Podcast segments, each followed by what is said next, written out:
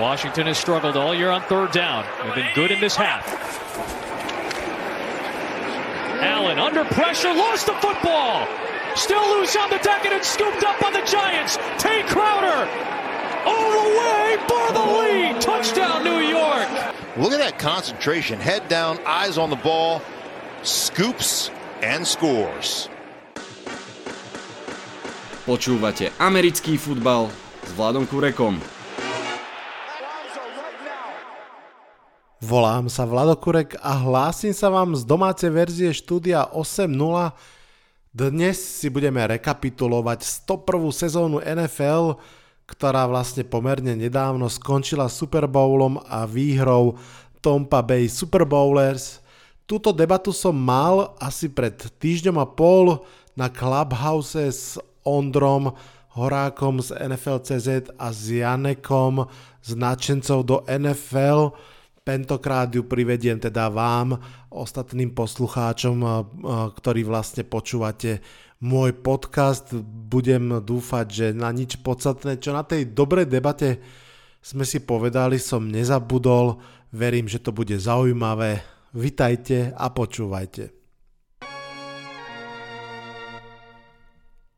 Čo nás dnes čaká? Budem sa venovať priebehu celej sezóny, tak um, viac či menej telegraficky sa ju na úvod skúsim tak pripomenúť, zrekapitulovať, zhrnúť a potom by som sa rád pristavil pri niektorých témach podrobnejšie.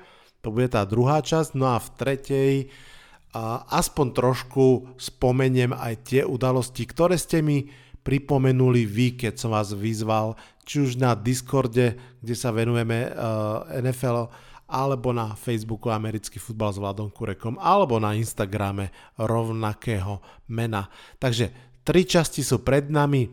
Začneme rovno tým rýchlým prehľadom sezóny, pretože ako každú sezónu aj v tejto sa toho stalo naozaj veľa. Čo sa stalo pred sezónou? Tom Brady po 114 rokoch opustil New England Patriots a hľadal si nový klub a hovorilo sa vtedy o Chargers, hovorilo sa o Colts, hovorilo sa o Bears a on nakoniec zakotvil v prístave zvanom Tampa Bay Buccaneers.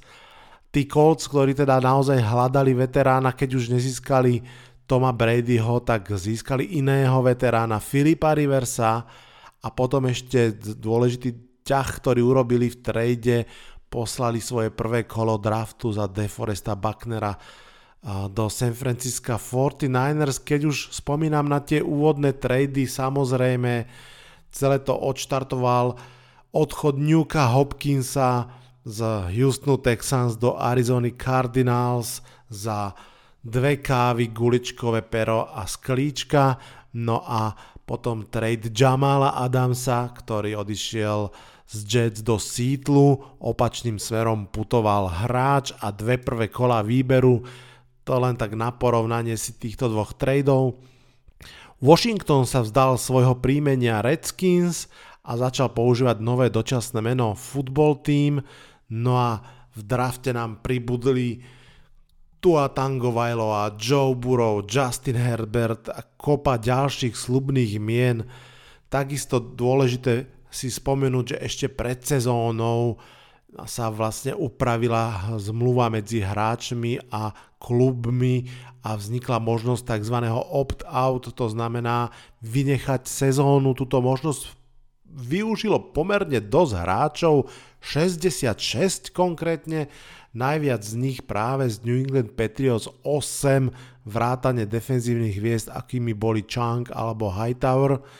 No a keď už som spomenul tú novú zmluvu, ktorá bola uzavretá medzi hráčskou asociáciou a ligou, tak z tej zmluvy ešte minimálne jedna dôležitá vec, ktorá vyplynula a to síce, že sa zmenil počet mustiev v playoff zo 6 na 7 na konferenciu s tým, že teda vlastne už iba prvé mužstvo v konferencii má bajvik v prvom kole. Do sezóny už nenastúpili, pretože odišli do dôchodku Eli Manning, Luke Kuechly, Travis Frederick, Marshall Yanda, silná to generácia budúcich Hall of Fame hráčov. Dúfam, že so mnou súhlasí aj Luboš a ostatní fanúšikovia Patriots. Čo sa stalo počas sezóny samotnej? Nehrali sa zahraničné zápasy, teda nehralo sa ani v Londýne, ani v Mexiku, ale inak sa odohrali všetky zápasy rozpisu 256, ak ma pamäť neklame a to si myslím, že patrí k veľkým úspechom celej sezóny. Úvodným zápasom kick-off game boli, uh, bol zápas Kansas City Chiefs, vždy ho hrá teda úradujúci majster, no a v tomto zápase porazili Houston Texans a spustili tak ich voľný pád. Houston Texans doplatili na extrémne ťažký rozpis, prehrali prvé 4 zápasy, potom štvrtom prepustili trénera aj generálneho manažera Billa O'Briena. Samozrejme, tak ako každý rok, zranenia sa tomuto športu žiaľ nevyhýbajú. Druhé kolo bolo takéto výstavné, kedy naozaj odišlo strašne veľa mien na celú sezónu alebo na dlhé obdobie. V tomto sa zranili Saquon Barkley, Nick Bosa, Solomon Thomas, všetci do konca sezóny. A o pár kôl neskôr sa zranil Doug Prescott do konca sezóny, potom neskôr aj Joe Burrow. Naozaj tých zranení bola kopa, kopa. Mm, ono v tých klasických normálnych sezónach sa to trošku rozklada, že nejaké zranenia prídu pri tréning campoch, pri pre-season zápasoch, teraz tým, že to bolo celé trošku tak vo vatičke, tak sa to zosypalo na začiatku regular season. Poďme v tom popise ďalej, kto by si to už pamätal možno, ale veľmi silne začali v útoku Buffalo Bills, Seattle Seahawks, Green Bay Packers, Tennessee Titans, Chicago Bears, toto sú všetko mužstva, ktoré boli minimálne 4-0, niektoré samozrejme aj 5-0. Naopak prekvapivo zle začali už spomínaní Texans, ale aj Minnesota Vikings a Atlanta Falcons. Vikings boli 1-5 po 6 zápasoch, tam naozaj katastrofálny úvod do sezóny. Atlanta Falcons v prvej polovici sezóny prehrala 4 zápasy, v ktorých vyhrávala o 2 touchdowny a viac. Niektoré tie prehry boli extrémne bizardné. Spomeňme si v tomto, v tomto rýchlom recape ten onside kick Dallasu Cowboys, ktorý proste Falcons absolútne nezvládli. Poďme v tom vypočte ďalej. V piatom kole sa vrátil na ihrisko Alex Smith, v tejto chvíli už úradujúci comeback player of the year, No a takisto v piatom kole Tom Brady zažil jednu zo svojich najhorších chvíliek, keď jednak prehral so Chicago Bears, áno, Tampa Bay prehrala so Chicago, so Chicago Bears, pripomenieme si to, a veľmi mediálne vďačným okamihom sa stal ten moment, keď si Tom Brady myslel, že hral tretí down, ale v skutočnosti hral štvrtý, ukazoval márne rozhodcom 4 prsty, že ešte chce hrať čtvrtý down, už to bol turnover on, on downs. A ako ten príbeh skončil však, že Druhým klubom, ktorý sa rozlúčil s trénerom, bola práve Atlanta Falcons, no a takisto práve, myslím, že v piatom kole Kansas City Chiefs prehrali z Las Vegas Raiders ako tá sezóna postupovala, blížila sa k jeseni neskoršie ako dňu vďaky vzdania, tak prituhovalo nielen čo sa týka počasia, ale aj na ihriskách. Seattle Seahawks začal výrazne zlepšovať obranu, ale úmerne k tomu im začal haprovať útok. New Orleans Saints a aj tento rok museli zaobísť bez Drew Breesa, ktorému indikovali 12 zlomených rebier, takže minimálne myslím, že tri zápasy si ako štarter pripísal Tyson Hill. Najdlhšie bez prehry ťahali sezónu Pittsburgh Steelers, vyhrali prvých 11 zápasov, potom to už bola trošku slabota, k Pittsburghu sa ešte vrátime v rámci takých podrobnejších spomienok. No a naozaj v tom novembri a začiatkom decembra sa začalo čoraz vážnejšie hovoriť o tom, že Cleveland Browns môžu postúpiť do playoff a že Baltimore Ravens môžu nepostúpiť do playoff.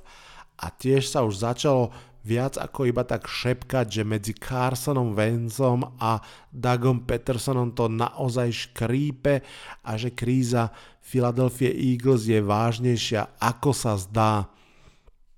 Pripomeňme si tiež, že New York Jets šokujúco síce najskôr odvrátili potenciálnu výhru proti Las Vegas Raiders, ale potom ešte šokujúcejšie, hneď následne na to vyhrali nad LA Rams, ktorí bojovali o divizný titul. To bolo naozaj crazy. No a playoff nakoniec sa utriasla do tých postupových tímov a Cleveland Browns postúpili do playoff po dvoch desaťročiach. Po štvrtstoročí Buffalo Bills vyhralo zápas v playoff, no a keď Bradyho Tampa postupne porazila football team Saints, Packers a Chiefs, vyhrala samotný Super Bowl. Toľko naozaj sezóna veľmi rýchlo, pozerám na časomieru zhruba za nejakých 7 minút. Poďme sa teraz trošku pozrieť na 4 také témy, ktoré som si vyťahol, pretože si myslím, že naozaj by nemali zapadnúť prachom. Breaking news this noon Tom Brady has announced he is leaving the New England Patriots. This is a big story here in Connecticut and for all of the NFL. Prvá z nich je Tom Brady. Pochopiteľne, nemôžeme začať nikde inde ako tam, kde vlastne tá liga aj začala, aj skončila. Mm, na konci máme Toma Bradyho so 7. prsteňom, na začiatku toho príbehu máme Toma Bradyho, ktorý odchádza z Patriots. To je naozaj oblúk, ako sa patrí na vyrozprávanie. Všetci vieme, že Tom Brady posledné roky naozaj tí Patriots posledné minimálne 2 roky už neboli v útoku to, čo sa od nich očakávalo. Pred tými dvoma rokmi mali fantastickú obranu, ten útok krýval, Nakoniec sa nejakým spôsobom dostali do playoff, ale tam vlastne vypadli hneď v prvom kole z Tennessee Titans. No a to zrejme bola aj posledná kvapka pre Toma Bradyho, ktorý sťa voľný agent sa rozhodol, že pôjde niekam inám. Ten jeho odchod z Patriots je naozaj niečo unikátne. Myslím si, že aj neočakávané. A ja si veľmi dobre pamätám na moje pocity z toho obdobia, keď som si hovoril, že Mm, na jednej strane, že no, že super, tak okrem toho, že sme tu mali 20 rokov Beličika a Bradyho, tak teraz tu budeme mať vlastne dve tieto nemesis pre zvyšné kluby. A to bol jeden pocit, ale druhý pocit bol presne ten, že to môže byť veľmi zaujímavé, nielen kvôli tomu porovnaniu Beličik versus Brady, k tomu som sa už asi viackrát vyjadril, že tam si nemyslím, že to vôbec je o, o tomto, respektíve ak je, tak je to len o tom, že Tom Brady naozaj potvrdil, že aj on bol extrémne dôležitou súčasťou tej výťaznej mašinérie, že to nebol iba Beličík, ale nemyslím si, že víťazstvo Toma Brady nejakým spôsobom zmenšuje odkaz Bila Beličika akožto trénera Patriots. No ale naozaj uh, ukazuje sa, že Tom Brady si veľmi dobre vybral. Keď som hovoril na začiatku, že sa hovorilo o Bears, ktorí už vedeli, že Trubisky asi nebude cesta a hľadali koho k nemu. Nakoniec, ako vieme, si vybrali Nika Folsa alebo Colts, ktorí sa pomerne dosť ponúkali. No a nakoniec to bola teda Tampa Bay Buccaneers, ktorí mali už plné zuby uh, interceptions od Jamiesa Winstona a hľadali quarterbacka, ktorý by mohol ten veľmi slubný káder naozaj potiahnuť a ako vidíme naozaj sa to stalo, takže naozaj jedna z vecí, ktoré si budeme za túto sezónu pamätať, alebo teda ja určite, ktoré si budem pamätať, tak sú sezónou Toma Bradyho, toho odchodu, prerodu klubu. Treba si pripomenúť, že, že mm, oni nezačali zle, ale e, vo vlastnej divízii mali trošku problém, predsa New Orleans Saints ich dvakrát veľmi jasne vyklepali. Mm, je tiež pravda, že že Buccaneers mali veľmi neskoro bajvik ako úplne posledné mužstvo ligy, myslím, že dve teda boli oni a neviem ešte kto, až myslím, že po 12. týždni to, to je naozaj makačka odťahnuť takú dlhú tú prvú časť sezóny a bolo tam cítiť párkrát, že už toho majú dosť, naopak potom bajviku sa veľmi pekne upratali a v podstate ak sa nemýlim, tak od bajviku vlastne išli už potom bez prehry, aj základnú časť a pochopiteľne playoff. Takže veľmi pekný príbeh. Druhá spomenka, druhý príbeh, ktorý musím vyťahnuť, je pochopiteľne divízia NFC East, ktorú tak s radosťou všetci titulkovali NFC Least. No a treba povedať, že po zásluhe, pretože naozaj to bola najslabšia sezóna, teda naj, najslabšia divízia celej ligy v tejto sezóne. Je to zaujímavé z viacerých dôvodov, pochopiteľne pre mňa ako fanúšika Giants už len z toho samo, samotného dôvodu, akým to fungovalo a že napriek tomu, že Giants boli v ťažkej prestavbe a v podstate skončili sezónu so šiestimi výhrami, tak napriek tomu boli úplne do 17. kola v priamom boji o výhru divízie, čo je aj smiešne, aj fascinujúce zároveň ale pre mňa ako fanúšika Giants aj celkom osviežením, že naozaj som nemusel od oktobra už riešiť draft, ale naozaj sledovať zápasy a ich vývoj. Čo je zaujímavejšie z takého toho väčšieho celku je, že tá divízia vlastne dopadla úplne opačne, aké boli očakávania. Pred sezónou každý očakával, že Washington a New York budú mať problémy, Proste naozaj obidve mužstva mali nového trénera, Giants mali vlastne druhoročného quarterbacka, tak, takisto Washington. A naopak sa očakávalo, že Dallas a Philadelphia budú tie mocnosti v tej divízii, že medzi nimi sa rozhodne o víťazovi divízie a že môžu celkom vážne prehovoriť aj do celej konferencie, pretože naozaj Eagles predsa len boli len 3 roky vzdialení od Super Bowlu, Cowboys mali naozaj fantastický útok, ktorý bol úplne teraz ešte prešpičkovaný, keď v drafte zobrali aj Jerryho, Judyho, takže naozaj sa očakávalo, že to bude dve silné mužstva a dve slabé mužstva. A nikto naozaj nečakal, že to nakoniec budú 4 slabé mužstva. A keď už sa v tom ohni začne niečo ukúvať, tak to bude paradoxne práve vo Washingtone a v New Yorku a že Eagles a Cowboys sa budú len rozpadať, rozpadať a zhoršovať a zhoršovať. To je naozaj, naozaj fascinujúce. Patrí do toho aj debata pochopiteľne okolo Alexa Smitha, ten jeho fantastický príbeh návratu na ihrisko. Patrí do toho aj debata že to bola divízia, v ktorej boli traja noví tréneri, jeden jediný tréner tam bol vlastne starý Doug Pederson, to je práve ten tréner, ktorý bol potom po sezóne vyhodený. Zároveň to je sezóna, kde naozaj Cowboys mali obrovské problémy so zraneniami, Eagles takisto mali veľké problémy so zraneniami, to treba objektívne povedať, špeciálne keď sa vrátim ku Cowboys, tak už som to hovoril na začiatku, že ich vynikajúci center Travis Frederick ukončil trošku aj možno nečakane kariéru pred sezónou tesne, uh, tesne uh, pred sezónou. Uh, obidvaja prví teklovia Lyle Collins a Tyron Smith vlastne v podstate vôbec neodohrali sezónu, dokonca v podstate až tretí tekl musel hrať uh, na jednej strane, na druhej štvrtý. Uh, naozaj tá pícha Cowboys, ofenzívna línia, ktorá chráni quarterbacka, ktorá pomáha Zikovi Elietovi behať, to tam nefungovalo a bolo to obrovským spôsobom cítiť. Napriek tomu Dallas Cowboys tie prvé 4 zápasy hral veľmi dobre v útoku, mali tam síce jednu takú potom fatálnu prehru práve s Clevelandom Browns, ale inak sa oni naozaj celkom snažili, potom žiaľ práve v zápase s Giants sa im zranil tak Prescott do konca sezóny a tam už to potom vôbec nešlo.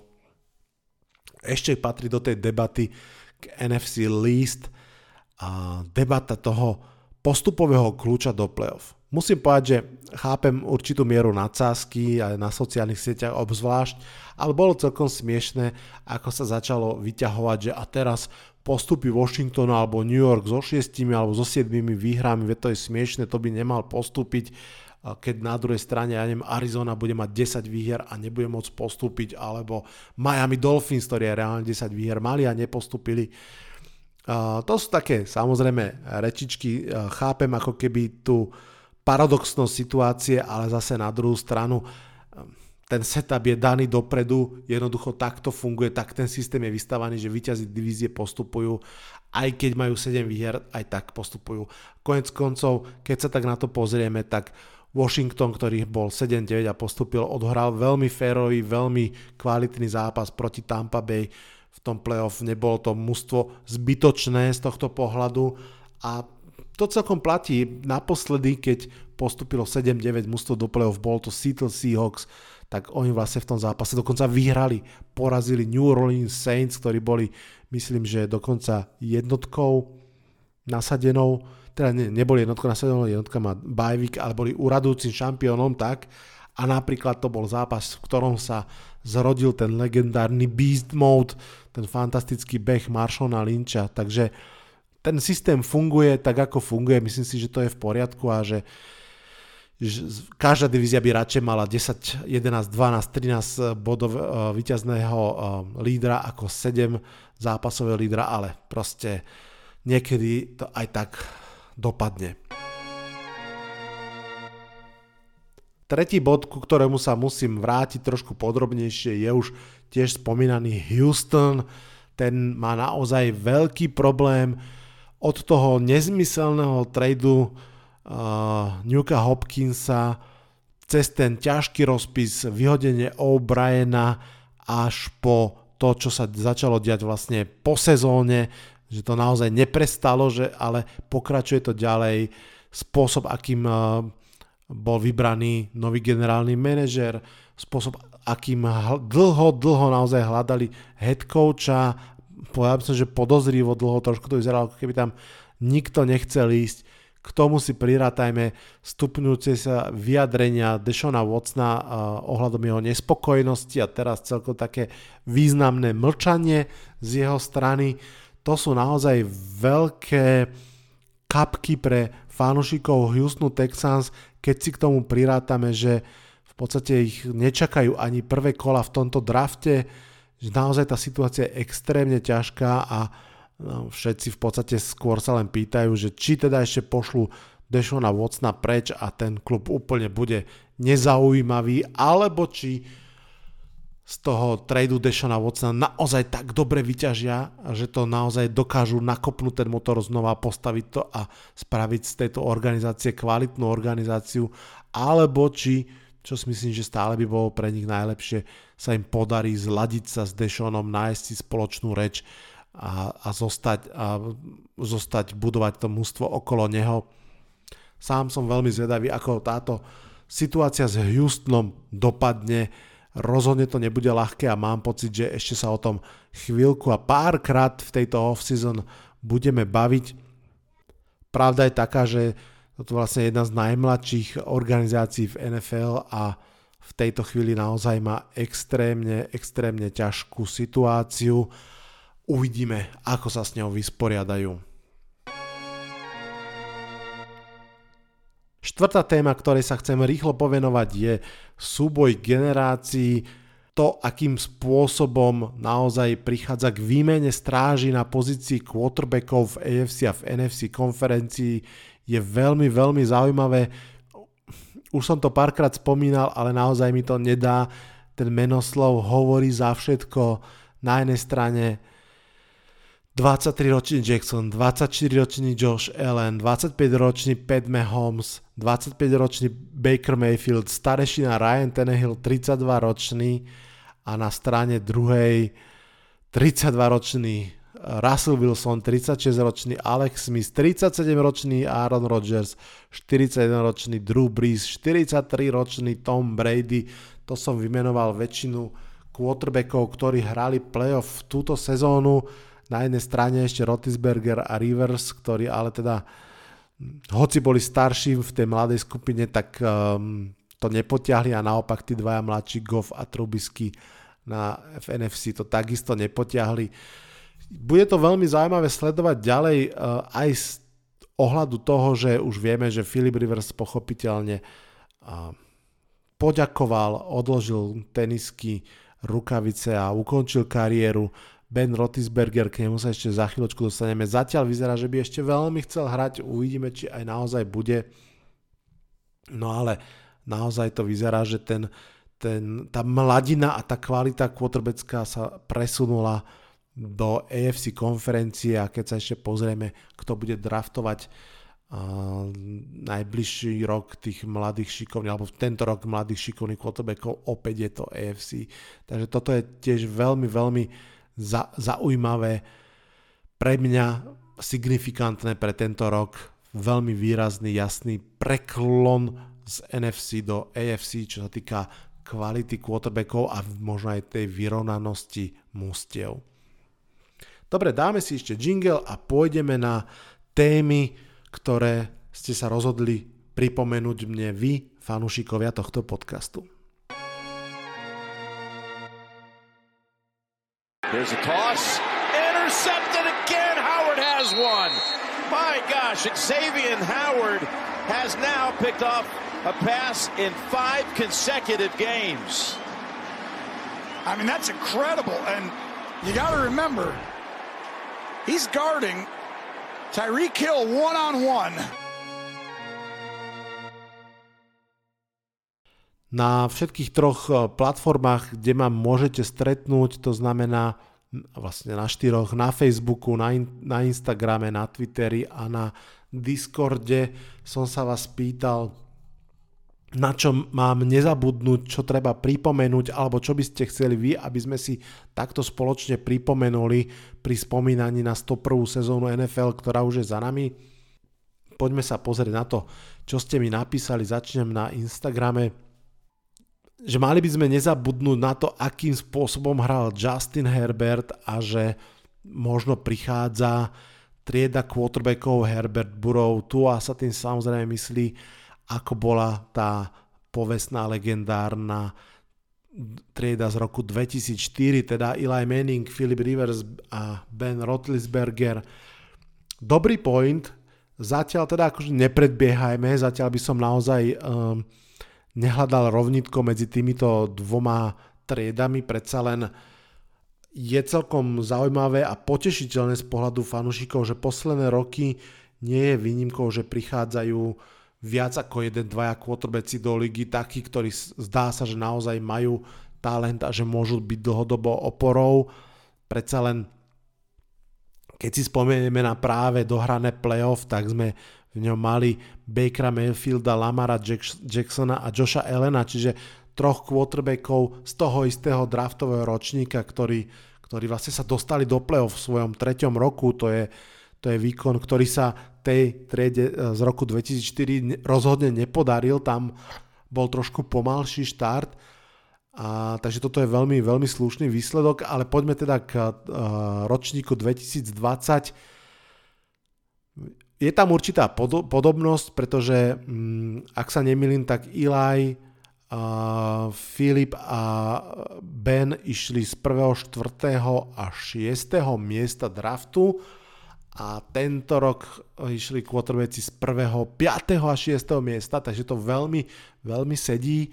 Mm, samozrejme prvý šiel Joe Burrow, podľa mňa hral veľmi slušne, samozrejme ten limit Cincinnati Bengals bol príliš veľký na to, aby úplne nejakým spôsobom mohol žiariť. Tua Tangovailoa si počkal na ten štart trošku dlhšie, pretože tak ako sa plánovalo, on prišiel vlastne aj po veľkom zranení, tak uh, sedel um, skoro, nazvime to, že tretinu sezóny, možno trošku viacej a za Ryanom Fitzpatrickom. No a Justin Herbert, ak sa pamätáte, tak ten jeho vlet do, do, do sezóny bol úplne neuveriteľný. Jednak bol totálne nečakaný, možno si to pamätáte, možno nie, ale nikto nevedel, že Justin Herbert v tom zápase nástupy, bol to teda v zápase proti Kansas City Chiefs, hm, myslím si, že v druhom kole, teraz to neviem úplne presne z hlavy, ale doteraz si pamätám, že keď išiel na ihrisko, tak aj komentátori, ktorí vlastne komentujú domáce zápasy Chargers, hm, tam vlastne to sú veľmi známi analytici Daniel Jeremiah a hm, druhé meno mi teraz vypadlo, spomeniem si to jedno, tak Matt Manny, Matt Manny Smith sa volá, tak pozerali, čo sa to deje a komentovali to, že to je zvláštne, že prečo nejde Tyrod Taylor na prvý snap, ale ide tam Justin Herbert, že by to bola nejaká trick play alebo také nejaké ako keby gesto pre fanúšikov. Potom sa ukázalo, že to nie je na prvý snap, že on tam naozaj ide hrať a celý drive, aj ďalší a ďalší. A bolo to veľké, veľké prekvapenie. Potom sa dozvedel, že Tyra Taylor má nejaké bližšie neidentifikované zranenie alebo zdravotný problém, že nemôže hrať. Dokonca bol počas zápasu poslaný do nemocnice nakoniec. No a z hodou teraz som práve počúval podcast, v ktorom Austin Eckler na to spomínal u Petra Kinga a hovoril, že všetci hráči boli úplne prekvapení, že nikto o tom nevedel, jednoducho naozaj mal hrať Tyra Taylor, lenže čo sa stalo bolo to, že bolo mu nevoľno, pichli mu inekciu a pichli mu inekciu tak nešťastne, že mu prepichli plúco a proste začalo mať vnútorné krvácanie, prišlo mu zle a vlastne nemohol nastúpiť na ten zápas vôbec. Museli ísť do nemocnice, ako som vravel, no a keď to trošku preženiem, keď sa už z nemocnice vrátil, tá quarterback stolička už mu nepatrila, pretože Justin Herbert podal v tom zápase fantastický výkon. Síce ho nakoniec prehral, ale hodil cez 300 yardov, myslím, že cez 3 touchdowny a naozaj vletel do, toho, do toho zápasu a vôbec do celej sezóny ako, ako kometa ja a všetci fanšíkovia Giants môžeme asi len tak jemne vzdychnúť, lebo ak trošku sledujete Giants viac, niektorí tak viete, že Justin Herbert bol predpokladaný draft pick New Yorku Giants pred rokom, lenže on vtedy nakoniec sa rozhodol neísť do draftu a zostať ešte rok eh, na univerzite, tak si vybrali Giants Daniela Jonesa tam môžeme dúfať, že ešte sa niečo udeje, ale proste naozaj ten štart sa nedá absolútne porovnať. Herbert hral fantasticky. No a je zaujímavé aj to, že, že on bol vlastne ako tretí z tých troch quarterbackov zobraný. Hej? Čiže on by mal byť v tej paralele k roku 2004, lebo tak znala otázka, tým Benom Rotisbergerom. Uvidíme, môže, môže to tak byť, lebo v podstate myslím si, že sa nepomýlim, ak poviem, že z tej trojce Eli Manning, Philip Rivers, Ben Roethlisberger je, ten, je Ben Roethlisberger tým najlepším quarterbackom, najúspešnejším, pretože podobne ako Eli má dva prstene um, za víťaz za Super Bowlu, ale na rozdiel od Ilaja má aj uh, vynikajúce základné sezóny. V podstate myslím si, že dokonca všetky. Mám pocit, že Roethlisberger nemal losing season ani raz v kariére. No, ale aby som teda sa vrátil k otázke, k tomu porovnaniu tejto quarterback triedy, ešte si asi počkáme na to. Predsa len uh, tam tí traja starí páni dokázali vyhrať 4 Super Bowly a odhrať množstvo kvalitných sezón a v mnohých štatistikách patria do top 10 all time, takže uvidíme, či táto trojica bude rovnako dobrá. Bodaj by bola. Poďme na ďalšiu otázku z Instagramu. A to vlastne nie je otázka, len pripomenutie, že aby sme nezabudli na Hail Mary, Kyla Malloryho a Newka Hopkinsa, áno, na to sa nedá zabudnúť. Jedna z najkrajších akcií celej sezóny, akcia, ktorou Arizona Cardinals vyhrala nad Buffalo Bills v poslednej sekunde zápasu a bol to v podstate takých asi aj high point celej sezóny, pretože potom ťahali celkom slabú sériu zápasov, poprehrávali, vlastne stratili nakoniec aj šancu na playoff, ale tam v tom okamihu to bola proste parádička. Dobre, poďme na otázky z Discordu. Tam tá prvá je pomerne rozsiahla. Nezabudnime, zhodnoťme protichodné tváre Pittsburghu Steelers, mústvo, ktoré najskôr vyhrávalo, potom prehrávalo. A v otázke je aj Kamil mi pripomína ten, ktorý mi vlastne položil túto otázku. Ďakujem za otázku, že, že cca po nejakom šiestom kole som ja typoval Super Bowl Tampa Bay Buccaneers versus Pittsburgh Steelers, takže z polovice som vlastne trafil už vtedy, tak ďakujem, áno, budem to brať ako polovičný úspech, aj keď, aj keď uh, teda tí Steelers nakoniec dopadli ako dopadli. Čo to s nimi bolo? Pripomeňme si trošku, pospomínajme, veď o tom je tento podcast. Oceliari vstupovali do tej 101. sezóny naozaj s veľkými očakávaniami, pretože oni už rok predtým mali veľmi, veľmi dobrú obranu, naozaj veľmi dobrú, až elitnú, len proste naozaj Rotisberger sa myslím hneď v prvom zápase alebo v druhom zranil a celý rok bol zranený, to znamená, že oni to odohrali povedzme si rovno s Bčkovými quarterbackmi Mason Rudolph aj Doug Hutchinson sú b možno c quarterbackovia, takže nakoniec skončili Steelers 8-8, že naozaj to bolo len o tom, čo, čo dokáže uhrať obrana. A, a po návrate Big Bena po tom ročnom zranení teda boli veľké očakávania, že OK, tak máme takto dobrú obranu, čo s tým urobí dvojnásobný Super Bowl winning quarterback, keď ho tam postavíme. A na začiatku to vyzeralo veľmi zaujímavo, hej, že v Monday Night Football v prvom kole Steelers porazili Giants, to je veľký výkon.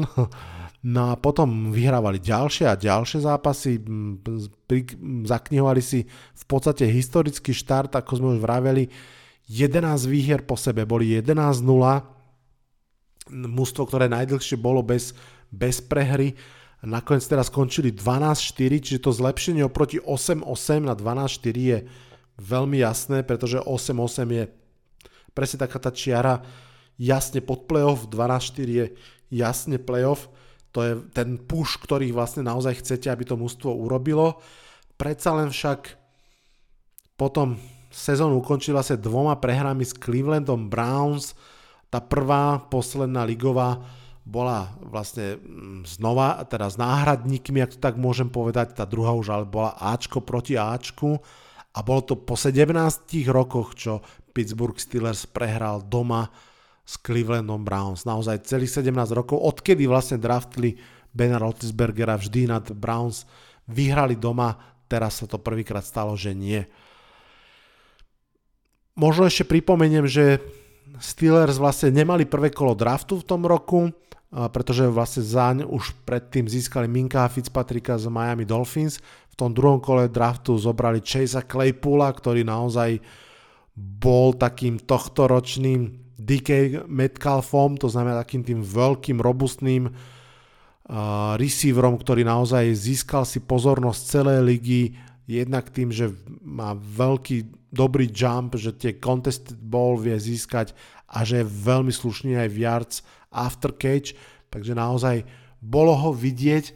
No a potom vlastne prišla prehra s Washingtonom 17-23, to bolo ten 12. zápas, keď boli potom už 11-1, no a potom vlastne zo 6 zápasov prehrali 5 vrátane teda toho a playoff zápasu. Čo sa tam stalo, lebo asi tam smeruje otázka, že prečo boli tak dobrí a prečo potom boli tak zlí, tak to da, tak dobrý si myslím, že som trošku ako keby popísal, že vynikajúce mužstvo už z preddošlej sezóny, hlavne v tej obrane, a predsa len um, kvalitnejší quarterback dosadený do toho vzorca, to, to bol ten push. No a prečo, prečo potom začali prehrávať tak veľkom a prečo sa v podstate zosypali? To je dobrá otázka, ťažká, neviem, či mám na ňu úplne jasnú odpoveď.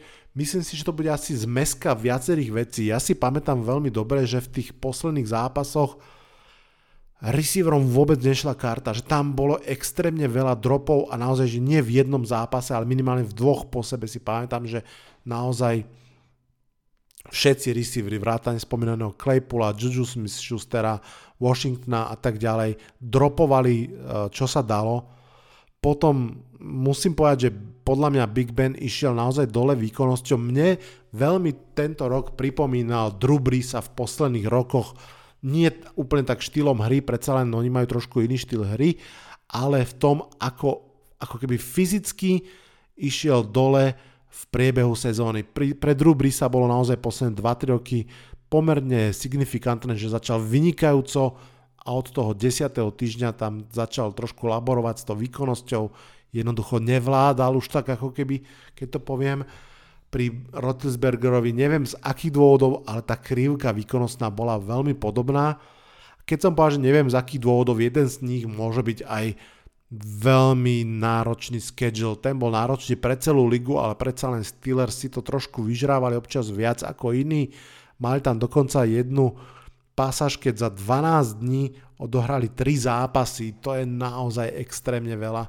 Naozaj mm, Mnohí z vás určite viete, že hráči nenávidia štvrtkové zápasy, že ten extrémne krátky zápas od nedele, alebo teda týždeň od nedele po štvrtok je strašne náročný pre to telo, že oni sa vlastne ešte nedostanú ako keby z toho zápasu fyzicky a už, už hrajú ďalší.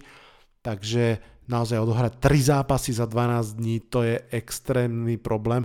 Ono v podstate aj pred tým, pred tou prvou prehrou s Washingtonom, tá ich posledná výhra, 11. bola práve nad Baltimoreom Ravens v tom takom zápase niekoľkokrát odkladanom práve kvôli covidu a tak ďalej, dokonca myslím, že sa hral v stredu alebo niečo podobné. Takže to určite tiež si odohralo svoje. Potom tie zranenia, či už James Conner, či už Olajna, ale hlavne dve veľké opory v obrane Devin Bush a Bud Dupree, tí tam naozaj veľmi potom chýbali. No a možno z pohľadu priamej výkonnosti menšia vec, ale z pohľadu celkového impaktu možno aj väčšia vec. To boli tie zbytočné distraction Juju Smith, Schustera, tieho TikTok tanočky na logách superov, špeciálne proti Bengals, tam je to vždy veľmi vyšpičkované, tam je obrovská rivalita to boli proste úplne zbytočné kapky, ktoré sa vlastne dávali súperom a následne teda backfirovali do vlastnej kabíny. Keby sa vyhrávalo, asi si to nikto až tak nevšimne, ale keď sa prehráva, tak každý problém je dvojnásobne viditeľný a mm, Juju to podľa mňa tam úplne zbytočne hrotil. A myslím si, že aj to je jeden, nie úplne hlavný, ale jeden z dôvodov, prečo zrejme už eh, v Pittsburghu pokračovať nebude. Druhá otázka z Discordu. Čo si myslím o DH2K? Musím povedať, že 30 sekúnd som taký zavarený pozeral, že čo znamená DH2K, že zase som na niečo zabudol alebo si nevšimol. Ale keďže som videl, kto to poslal, Michal, ďakujem Michal za otázku a viem, že on je veľký fanšik Dereka Henryho, tak mi to tam potom zacvaklo, že á, však to je vlastne 2000 yardov Dereka Henryho, OK, OK. Čo si o to myslím? Samozrejme, obrovský klobúk dole, fantastický výkon. Až som si myslel, že to je výkon, ktorý už možno, že ani nie je realizovateľný v modernej NFL, ktorá je pass heavy ako nikdy a predsa vidíme, že sa to podarilo a návyše, aby som si aj dvakrát nasypal popol na hlavu, tak som si myslel pre touto sezónou, že uh, robia, robia Titans chybu, keď podpisujú Dereka Henryho do ďalšej zmluvy, pretože som si hovoril, že kto vie, či vôbec zopakuje tú sezónu. Už tu predošlu, totiž to mal veľmi dobrú vec, si spomeňme, že naozaj on tam začal tak rozpačitejšie, pamätám si to veľmi dobre, mal som ho vo fantasy ale od nejakého 6. kola začal hrať veľmi dobre, v play hral fantasticky, pochopiteľne. A som si hovoril, že dobre, veď vybehal sa poriadne, bude unavený, ďalšia sezóna bude úplne dole, nepodpisovať, nedáva to zmysel, predsa len uh, mali viacero voľných agentov, ktorých museli v Titans vyriešiť. A som si hovoril, že podpisovať running backa je to posledné, čo by mali urobiť Urobili to, zatiaľ asi nelutujú, pretože naozaj Derek Henry ako 8 hráč histórie zabehol 2000 yardov, alebo on kúsok cez 2000 yardov v sezóne. 8 hráč v histórii, druhý v drese Titans, by the way. A navyše ešte fakt klobúk dole, pretože že Henry beha strašne fyzicky, to je naozaj ten power forward, ako bolo J.A. Jai svojho času napríklad, alebo uh, akým bol uh, Adrian Peterson. Je to opak tých šikovných shifty running backov súčasnosti, Barkley, McAfee, Kamara, Delvin Cook a tak ďalej, že, že tie behy o mnoho viac bolia a takto nabehať, mm, tak to je naozaj veľký výkon. Samozrejme offensive player of the year, aj keď ja som si stále neistý, že či by som mu dal ja svoj hlas, ale je to bezpredmetné, pretože ja by som ho dal asi Devante Adamsovi a ten nedostal ani hlas, ak sa nemýlim, a naopak Henry dostal tých hlasov tonu. Keď sme už pri tej tone, tak len jednu informáciu ešte, že za tie prvé 4 roky nováčikovskej zmluvy si Henry prišiel na 5 miliónov dolárov, podpísal teda novú štvoročnú zmluvu na 50 miliónov dolárov veľmi slušný skok, pochopiteľne to je to, o čo každému hráčovi NFL ide, prečo drie a snaží sa dostať do NFL a prežiť ten ruky kontrakt, že dúfa, že dostane ten druhý veľký kontrakt. Uvidíme, zatiaľ sa neukazuje, že by podpisovať running backov bolo dlhodobo dobrý nápad, skôr úplný opak, či už to bolo pri Zikovi Elliotovi naposledy. Delvin Cook má nový kontrakt, Elvin Kamara, nie Elvin Kamara, Chris, uh, Delvin Cook má nový kontrakt, Derek Henry má nový kontrakt, Christian McCaffrey má nový kontrakt. Uvidíme, ako títo hráči budú hrať, pretože naozaj sú to už kontrakty, ktoré sú veľmi ťažké pre, pre to mužstvo a musí ten hráč to naozaj vrátiť na ihrisku. Máme tu ešte na záver také rýchle len pripomenutia asi už iba z Facebooku americký futbal s Vladom Kurekom. Tam nemám zabudnúť na zápas Broncos bez quarterbacka. Áno, to súvisí s tým, čo som už povedal na začiatku, že naozaj klobúk dole pred celou NFL ako organizáciou, že dokázala odohrať všetky zápasy. To sa absolútne nedá porovnať s playoff bublinou NHL alebo NBA, že naozaj a v tej extrémne ťažkej dobe, ktorá bola, toto celé zvládnuť, to je mm, známka obrovskej finančnej sily a obrovskej organizačnej sily eh, NFL ako organizácie. Tých pravidel, ktoré boli nastavené veľmi jasne, veľmi zodpovedne, veľmi tvrdo a smerovali napríklad aj k tomu, že Broncos odohrali zápas bez quarterbacka jednoducho preto, lebo, lebo jeden z tých štyroch quarterbackov mal pozitívny test a keďže tí zvyšní nedodržiavali pravidla pre blízky kontakt, to znamená nemali rúška, boli na kamere, museli ísť všetci do karantény, ako keby mali pozitívny test, hoci ho nemali. Dáva to za mňa úplne zmysel, bola to proste chyba Broncos, nie že by im ten zápas nejak zmenil celú sezónu. Mám si ešte spomenúť na výhru Raiders nad Chiefs, áno, spomínam v podstate jediná prehra Chiefs v základnej sezóne, a potom v poslednom kole, ale tu by som úplne až tak nerátal. No a nemám ešte zabudnúť na zdravotnú kalamitu San Francisco 49ers. Áno, to bolo, to bolo extrémne ťažké. Naozaj hovorí sa, že tzv. Super Bowl hangover, že to musto, ktoré nevyhrá Super Bowl, má budúci rok opicu a hra o mnoho horšie a všetci sme boli zvedaví, či San Francisco 49ers si prejde tým Super Bowl hangoverom. No odpoveď nemáme, pretože v skutočnosti vlastne nedostali ani férovú šancu uh, sa zabojovať, ak to tak mám povedať, pretože naozaj tie zranenia tento rok tam robili nesmiernu šarapatu.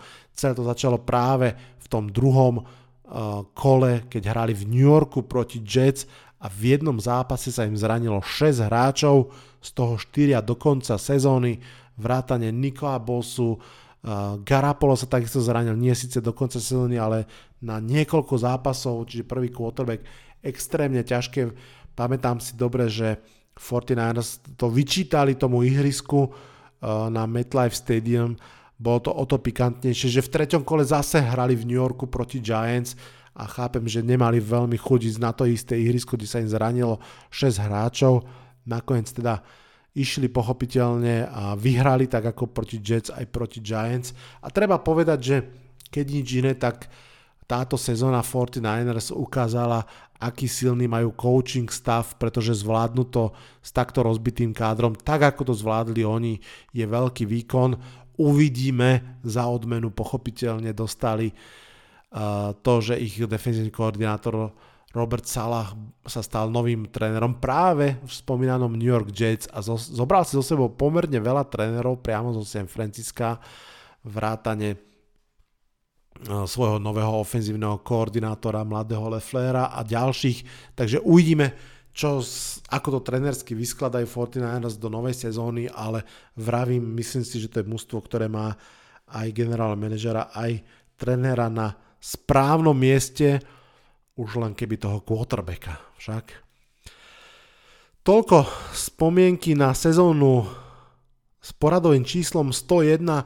Jej danečky, vidím, že som sa zase rozkecal, chcel som to stlačiť pod pol hodinku a vidím, že už rozprávam cez 3 čtvrte hodinu, tak snad ste nepospali, snad ste to počúvali, snad ste si aj pospomínali a mm, snáď v dobrom spomínate na tú sezónu, či už teda fandíte Tampa Bay Buccaneers alebo niektorému z 31 lúzrov, ak to tak môžem povedať, pretože vyhra iba jeden, všetci ostatní prehrajú. Dobrá správa je, že tá sezóna je za nami, bola to extrémne zaujímavá sezóna, ale skončila a všetci sú zase vyresetovaní na jednej štartovacej čiare a začína obdobie, ktorému ja veľmi rád hovorím, obdobie nádeje, free agency a draft je presne to obdobie, kedy všetci sa budú cítiť ako víťazi. Je to príjemný pocit hovoriť si, že áno, tento voľný agent nám veľmi pomôže, áno, tento draft class, to je proste základ nášho mužstva na ďalších 6 rokov. Odteraz budeme skvelí. Verte mi, budeme si to hovoriť všetci fanšikovia 32 klubov a jedného podcastu. Som rád, že tento podcast naďalej počúvate, veľmi si to vážim. Budeme sa počuť aj o týždeň. Na teraz sa však odhlasujem z tohto podcastu. Čaute, čaute.